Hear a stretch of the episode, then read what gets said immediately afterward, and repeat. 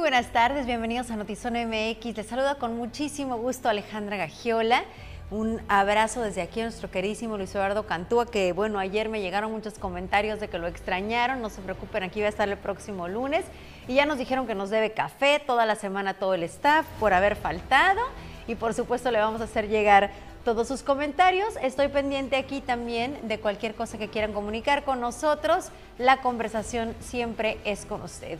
Y para empezar de lleno con los detalles de la información, en redes sociales, si usted sigue a la gobernadora Marina del Pilar, seguramente se habrá dado cuenta de que está de viaje y está de viaje porque en otros estados de nuestro país hay campaña apoyando a otra Marina también de Morena y esto ha generado inconformidad por parte de algunos ciudadanos y también de algunos otros políticos.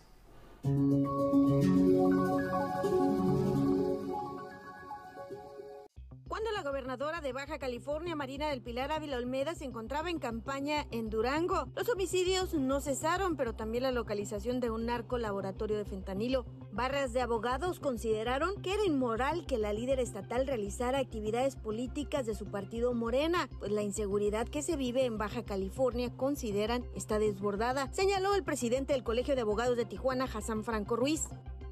Bueno, como atinadamente dice la senadora, no encuadra en un delito, ¿verdad?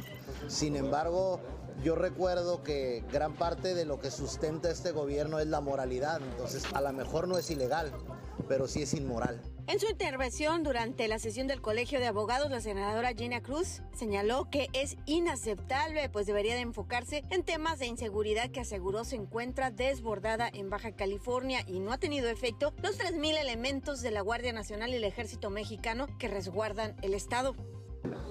Bueno, yo creo que en cualquiera de los de los ejemplos que hemos tenido a lo largo de esta campaña, creo que es inaceptable que un gobernante con la responsabilidad de un Estado esté saliendo de su Estado a atender campañas políticas o apoyar eh, campañas políticas teniendo eh, pues temas tan prioritarios como la seguridad, en, en este caso como en Baja California. Yo sí creo que es un desacierto, yo creo que es un error y sobre todo este, eh, creo que pues la gobernadora debería de asumir su responsabilidad estando aquí en el estado como gobernadora.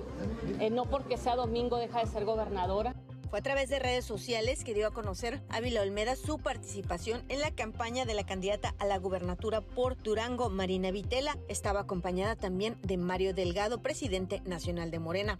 Y justamente el pasado domingo, cuando se encontraba realizando campaña en el estado de Durango para el partido Morena, la gobernadora de Baja California, tan solo en la ciudad de Tijuana se registraron siete homicidios violentos. Dos de ellos fueron en contra de mujeres, pero también un día antes fue desarticulado un narco laboratorio donde se fabricaba fentanilo en la colonia Valle Verde de esta ciudad.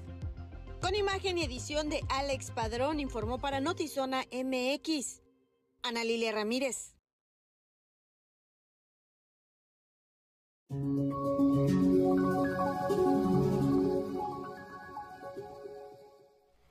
Ver, yo quiero conocer su opinión en torno a esto. ¿Usted está de acuerdo en que la gobernadora esté en este momento o bueno, ya no en este momento seguro está por regresar o ya está de regreso, pero haya estado algunos días invirtiendo el tiempo de gobernar Baja California, haciendo campaña.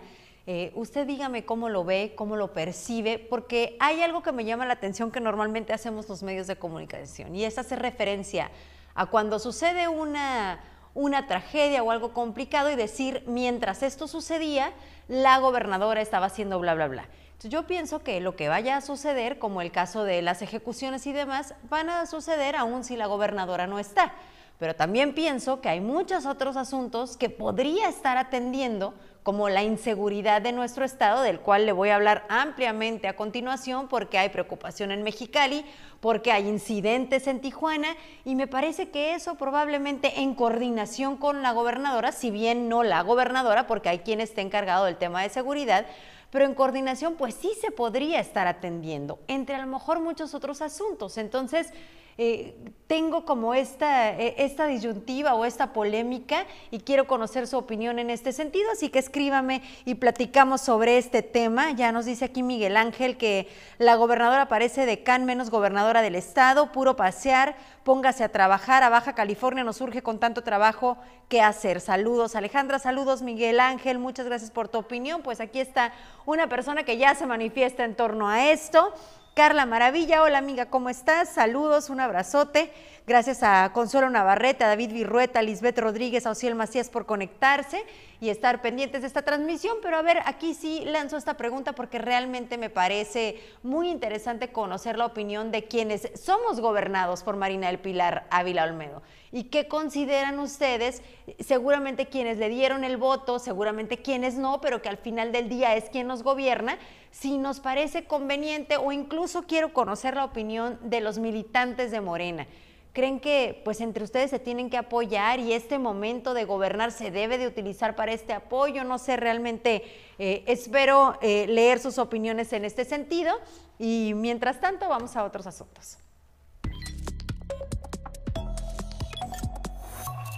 Información en breve desde Notizón MX. Una decena de senadores republicanos y demócratas de Estados Unidos enviaron una misiva dirigida al presidente Joe Biden en la que externaron la preocupación por lo que llamaron una retórica antiempresarial del presidente Andrés Manuel López Obrador. Con el objetivo de cubrir el déficit de médicos especialistas en México, este martes inició la jornada nacional de reclutamiento y contratación de médicas, médicos especialistas. El registro de postulantes a la convocatoria 2022 abrió este día a partir de las 12 y concluirá el último minuto del viernes 30 de junio.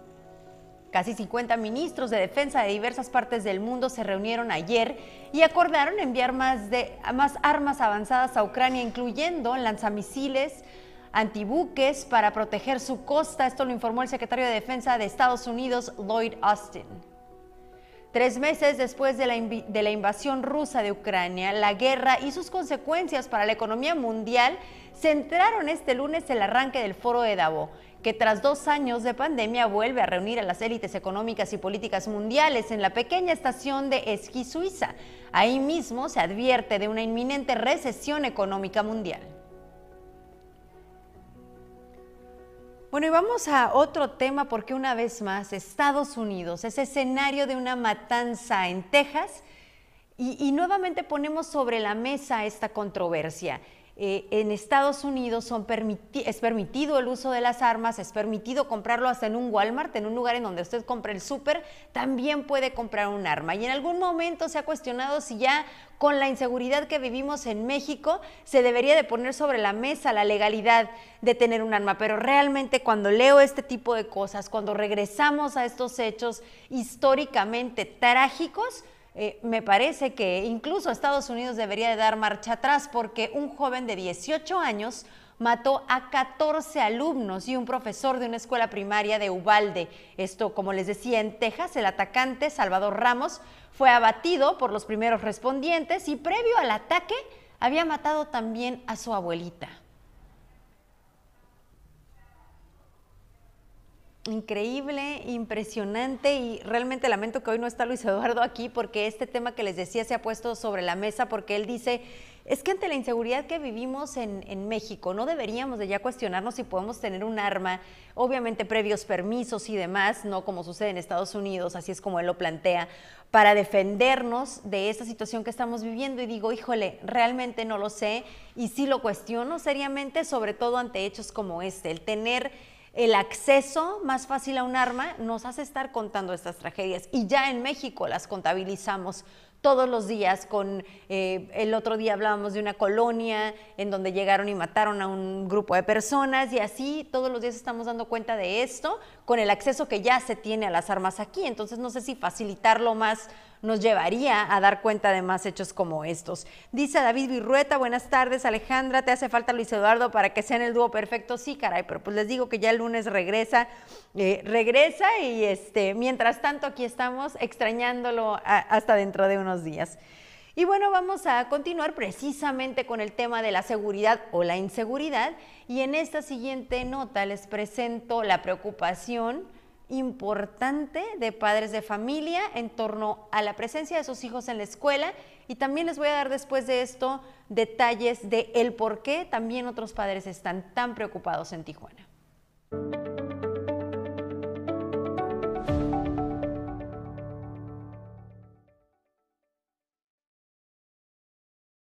Madres de familia externaron su preocupación por la seguridad de sus hijos en los planteles educativos debido a los recientes hechos que trascendieron en medios de información de la Preparatoria Federal Lázaro Cárdenas, en la cual un alumno supuestamente externó su deseo por realizar un tiroteo, el cual fue reportado ante la dirección de la institución por lo que las madres de familia están de acuerdo en que se estén realizando operaciones de mochila constantes en las escuelas, sea primaria, secundaria, preparatoria o universidad.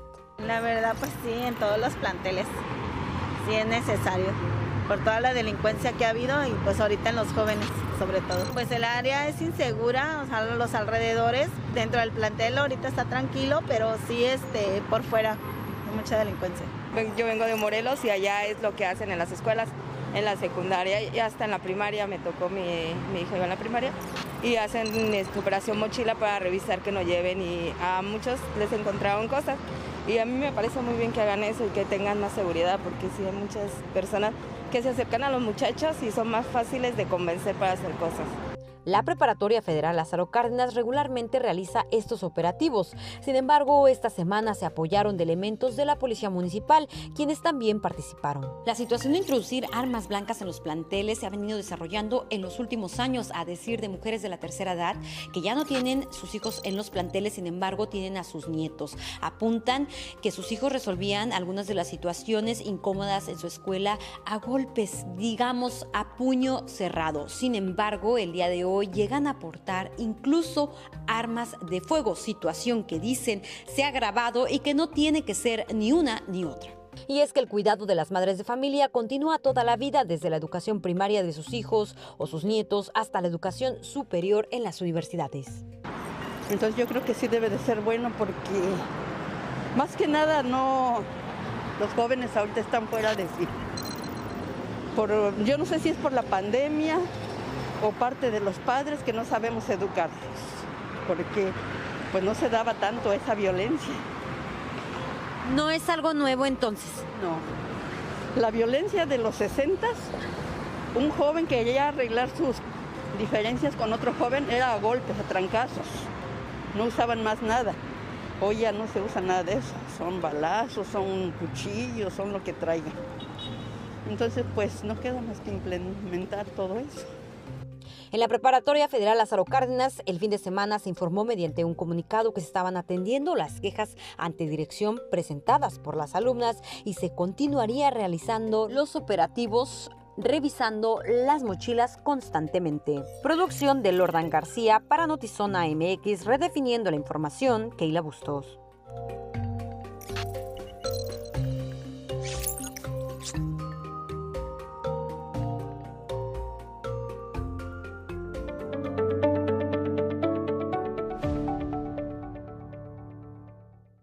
Coincidente me parece el tema de lo que platicábamos hace unos momentitos que sucede en Texas con la enorme preocupación que tienen padres de familia aquí. Eh, recuerdo cuando hace ya algunos años se habló del operativo Mochila y cómo había indignación y cómo había preocupación de padres de familia de sentir que pues realmente sus hijos estaban siendo invadidos, o sea, como que era invasivo de alguna manera que les revisaran la mochila, que incluso lo hacían con perros entrenados.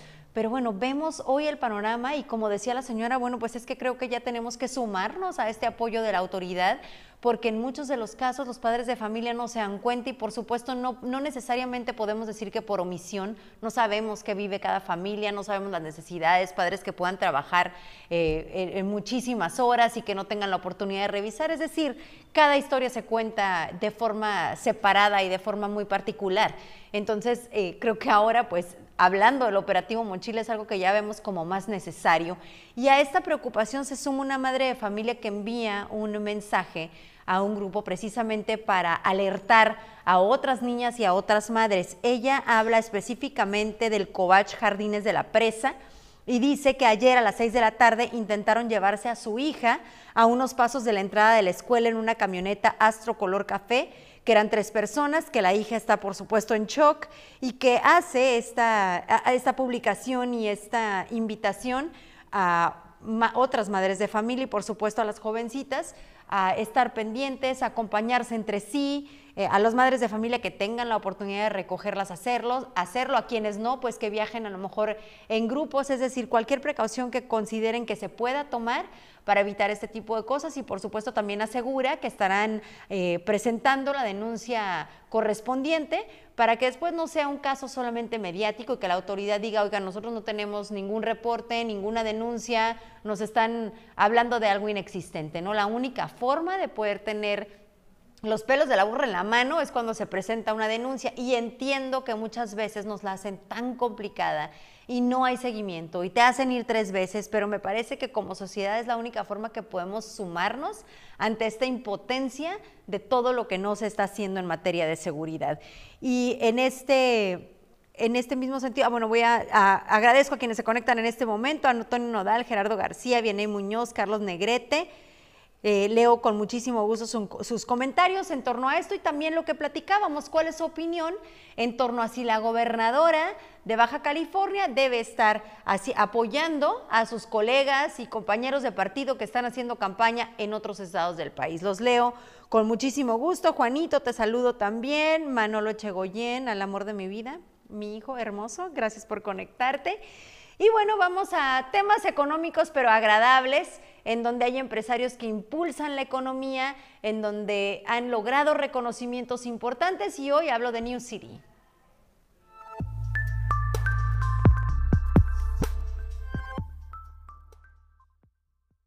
Reconocimiento a Isaac Abadiduk de New City Medical Plaza por ser un modelo innovador de ecosistema integral de servicios de salud y bienestar en nuestro país.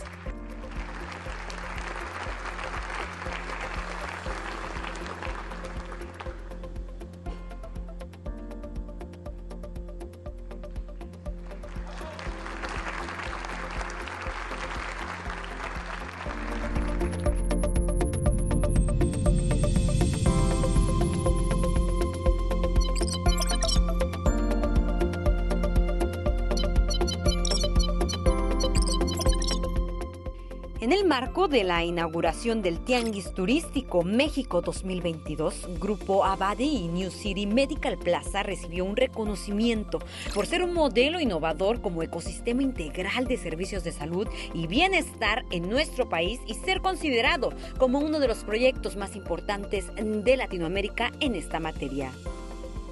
El secretario de Gobernación de México, Adán Augusto López Hernández, en representación del presidente de México, Andrés Manuel López Obrador, fue el encargado de hacer entrega de este importante reconocimiento para ser recibido por el presidente y CEO de Grupo Abadi, Isaac Abadi Duek.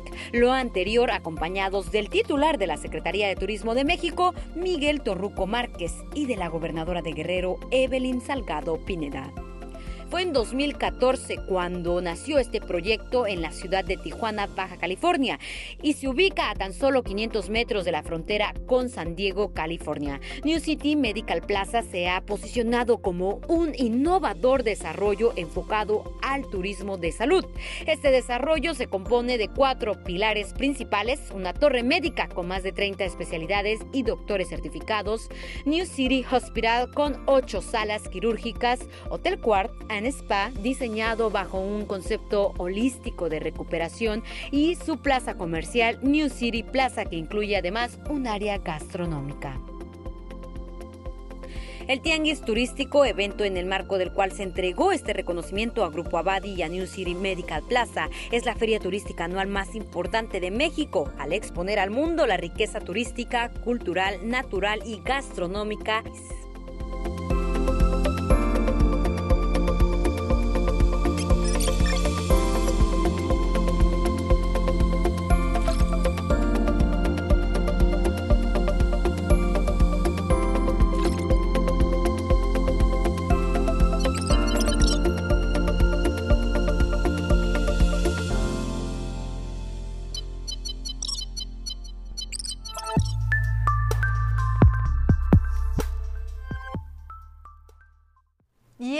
Buenas noticias definitivamente nos da mucho orgullo destacarlas porque se habla de nuestra Tijuana, de nuestro estado a nivel nacional e internacional. Y sabemos que internacional porque el turismo médico en general viene de Estados Unidos, viene de todas partes del mundo, pero se fortalece sobre todo con pacientes de Estados Unidos.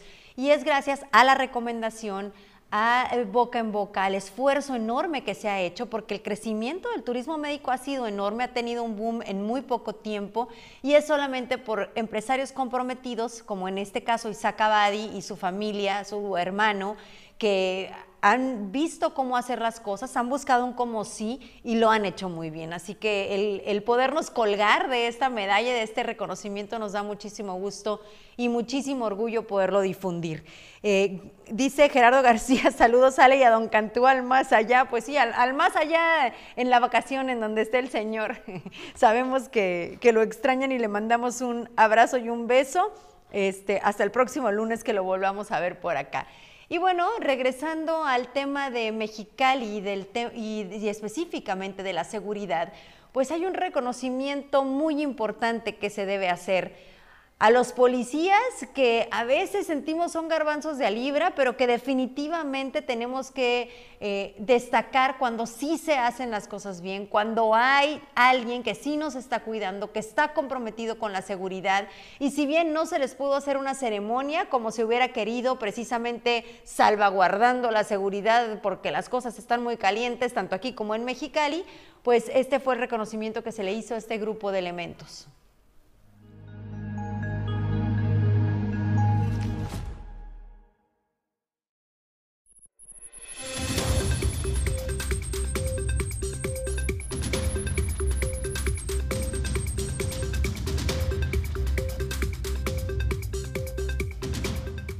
Municipales de Mexicali se vistieron de héroes el pasado fin de semana al enfrentar en el Valle de Mexicali a integrantes del crimen organizado, mismos que fueron asegurados en una persecución que duró más de dos horas.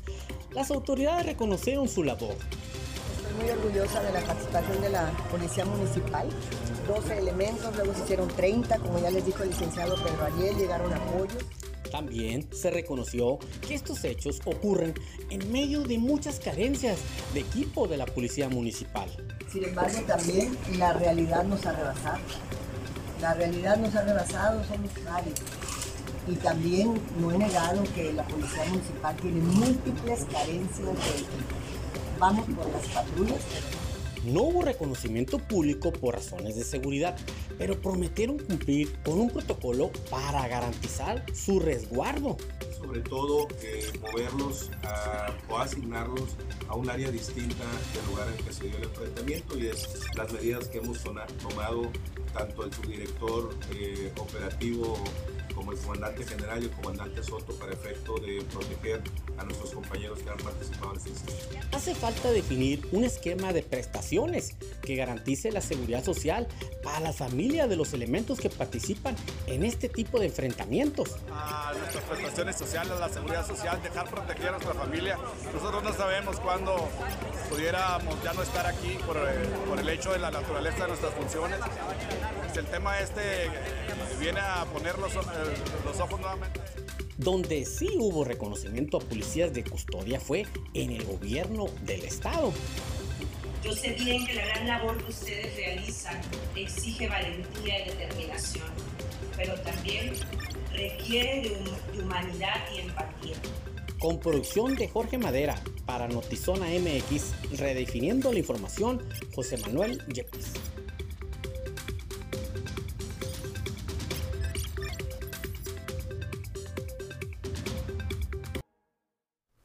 De entrada, una alcaldesa reconociendo que están rebasados por la delincuencia y que no tienen el suficiente equipo, creo que es un paso importante, no es algo que vemos comúnmente. Entiendo que no soluciona, pero por lo menos es un paso hacia reconocer que hay una problemática que se tiene que resolver, lejos de lo que escuchamos en algunos otros en algunas otras ciudades como esta, por ejemplo, en donde pues todo está bien y vamos a revisar, pero estamos viviendo la ciudadanía algo que no está bien una inseguridad tremenda como la que no hemos visto en los últimos años, eh, crímenes de alto impacto en colonias en donde no había. Entonces, bueno, creo que, creo que tienen en Mexicali un primer paso que se está dando en este reconocimiento. Ya de ahí es que va a hacer la alcaldesa precisamente para resolver el tema de las carencias de los policías, de estos elementos, y definitivamente la coordinación con el Estado y la Federación para los temas de seguridad. Y bueno, la Sinfónica Juvenil de Tijuana ha sido semillero de este proyecto y hoy eh, va a platicar con él en Zona Contexto Pablo Barragán. Así que siete en punto, lo invitamos a estar pendiente de esta entrevista que también puede ver en otro momento si no tiene la oportunidad de, de conectarse en esta misma plataforma. Están todas las entrevistas de Zona Contexto que de verdad valen muchísimo la pena con este gran periodista que es Pablo Barragán y próximamente en Zona MX, Salud, Bienestar, Turismo y más. Y esto en Zona Turismo de Salud con Atzimba Villegas. El estreno es el miércoles 1 de junio a las 20 horas. Tenemos realmente eh, grandes personalidades que están enriqueciendo esta plataforma, buscando también todos los temas que pueden ser de interés en el caso de, que pueden ser de interés en el, en el, caso de las personas que vivimos en Baja California, y esta no es la excepción. Hace ratito hablábamos de cómo la economía ha sido favorecida por el tema de turismo de salud y sobre este tema muy específico va a platicar a Tzimba y bueno, la invitación de nuevo a escuchar a Pablo hoy a las 7. Y bueno, ¿cómo ganar boletos? Usted ya sabe, ya conoce la dinámica, eh, nada más tiene que comentar en el noticiero. Lo único que tiene que hacer es poner hola, buenas tardes, o por supuesto si quiere enviarnos su opinión en torno a cualquiera de los temas que aquí se abordan, con eso ya está participando y va a recibir un mensaje por parte del equipo de Mercadotecnia para decirle o explicarle la dinámica para recoger los boletos. Y ahorita estarán regalando para Sonkis y también para el béisbol. Y afortunadamente el el regreso a los espectáculos públicos nos han permitido gozar de todo esto.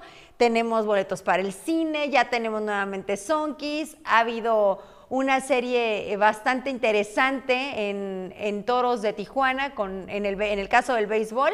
Así que bueno, aquí tenemos boletos solamente comentando. Quienes ya lo han hecho el día de hoy ya están participando. Y antes de despedirnos, vamos al, despedirnos, vamos al siguiente video.